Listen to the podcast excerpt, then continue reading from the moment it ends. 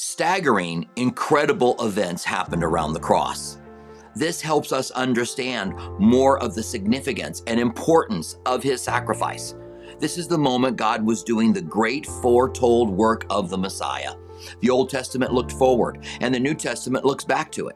We want to look at seven events that took place while Jesus was on the cross.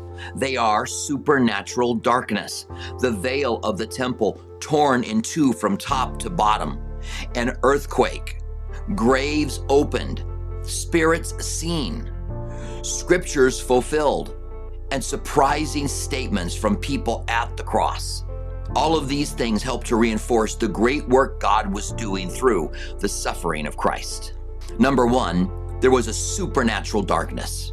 Mark fifteen thirty-three says, "Now when the sixth hour had come, there was darkness over the whole land until the ninth hour."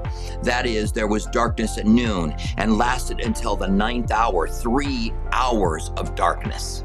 This surprising, miraculous event not only happened, but it was foretold in the Old Testament. In Psalms twenty-two, verse two, it says, "Oh my God, I cry in the daytime, but you do not hear, and in the night season, and am not silent." And Psalms twenty-two is that first-person account of a crucifixion, one of the most powerful prophecies in the entire Old Testament. This was written about by a contemporary of Jesus. Thallus wrote a history of the Eastern Mediterranean. He wrote in A D fifty-two, although the original writing has been lost. Julius Africanus, a historian from the two hundreds, writes of Thallus's work. And Phlegon, a Greek historian, wrote in one thirty-seven about a great eclipse that took place in thirty-three A D and took place at the sixth hour and became the night of day at noon. What does this mean? It was the darkest moment of human history, when all the sin of mankind was placed upon Christ, and the incarnate Son of God, the very glory of the Father, breathed his last breath during this darkness. Acts twenty-six eighteen says, "To open their eyes in order to turn them from darkness to light and from the power of Satan to God, that they may receive forgiveness for their sins and an inheritance among those who are sanctified by faith in me." Turning from darkness to light. And in John eight twelve, we read, "Then Jesus spoke to them again, saying, I am the light of the world. He who follows me shall not walk in darkness, but have the light of life." Jesus was plunged into darkness so we could walk in light.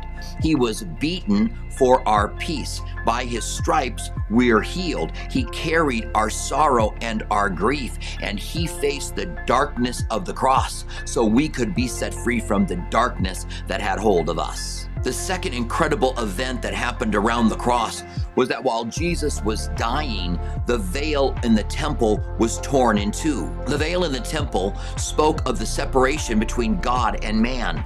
Only once a year could the high priest enter, and not without blood, lest he die. He had to have a sacrifice with him, or he would die. Now, why is there this separation between us and God?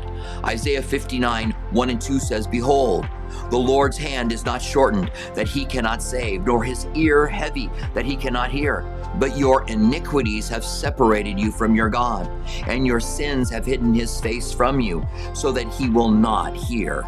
That's why we had to have a veil that separated and a sacrifice that could bring someone near to it. It says in Matthew twenty-seven, fifty and fifty-one, "And when Jesus cried out again with a loud voice and yelled up his spirit, then behold, the veil of the temple was torn in two from top to bottom, and the earth quaked, and the rocks were split." Now the veil was torn from top to bottom, opening up a way for us to have access to God. Jesus, as it were, becomes the veil by which we enter into the presence of God, because now that our sins are forgiven and the blood of Christ has been applied to us, we can now approach him without a veil in the way. Just as the veil in the temple represented the only way to God, so Jesus is the only way that we can enter into the presence of God, and by the blood of his Son. Hebrews ten, nineteen and twenty says, "Therefore, brethren, having boldness to enter the holiest by the blood of Jesus, by a new and living way, which he consecrated for us through the veil, that is, his flesh." Now, the third amazing event that happened was the earthquake. Matthew twenty-seven fifty-one says, "Then behold, the veil of the temple was torn in two from top to bottom, and the earth quaked, and the rocks were split." The mountain of the old covenant had an earthquake as well, and the new covenant that replaced it had an earthquake. Exodus nineteen eighteen says, "Now Mount Sinai was completely in smoke, but the Lord descended upon it in fire. Its smoke ascended like the smoke of a furnace, and the whole mountain quaked greatly." The fourth incredible miraculous event that happened at the cross were that the graves were opened. It says in Matthew twenty-seven fifty-two and fifty-three, "And the graves were opened, and many bodies of the saints who had fallen asleep were raised. And coming out of the graves after his resurrection, he went into the holy city and appeared to many." These graves being opened at the point Jesus dies on the cross is not surprising. And it's not just for these resurrected saints that we'll talk about in just a moment, but it is to show that he is victorious over the grave. Hosea thirteen fourteen, God in an amazing prophecy talked about the destruction of the grave. He said, "I will ransom them from the power of the grave. I will redeem them from death." And then he speaks directly to death. "O death, I will be your plague. O grave, I will be your destruction. Pity is hidden from my eyes." God would have no pity on the grave. The grave would be done and defeated. No wonder on the cross and the earthquake, some of the graves of Jerusalem were split open as a sign that any who put their trust in Christ will be saved from the grave. Now, the fifth amazing thing that happened actually happened a few days after the cross. Again, let me read to you Matthew twenty-seven fifty-two fifty-three.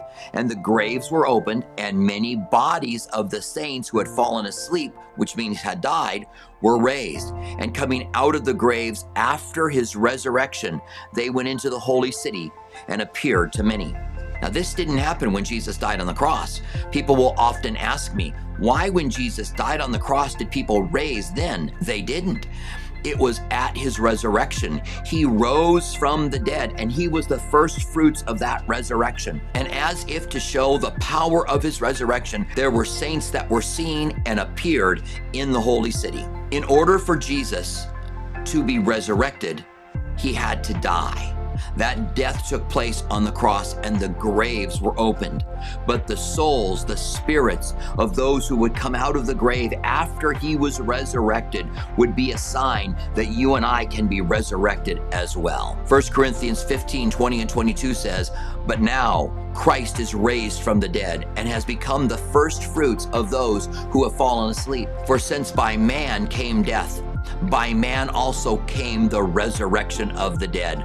For in Adam one died, so in Christ all may be made alive." The sixth staggering thing that happened at the cross is that many scriptures were fulfilled.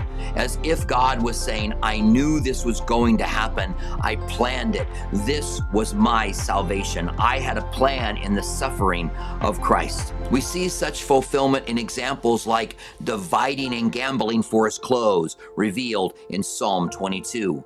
Piercing him in Jerusalem, Zechariah twelve ten. It says in Psalm, "They gave me gall for food and wine to drink." And again, the Bible says that he was with the rich in his death. It talked about the darkness on the cross, and even talked about those who would mock him, saying the exact same words that they said to mock him, fulfilled from a prophecy in Psalm twenty-two. All of this would be telling us that this didn't happen by accident, that this was not a tragedy that Jesus was being killed. It was him laying down his life. This was a rescue mission at which he made a fountain of life that flowed from the cross that any who are thirsty can come to and drink. The seventh staggering thing that happened on the cross were surprising statements. Matthew twenty-seven fifty-four says, "So when the centurion and those with him who were guarding Jesus saw the earthquake and the things that had happened, they feared greatly, saying, truly, this was the Son of God." When they saw the darkness on the cross, when they felt the earthquake at the moment that he died, when they had seen him praying for them that this would not be held to their account because they didn't know what they were doing, when the time came for his death, the centurion said, "Truly, this is a righteous man," in the book of Luke.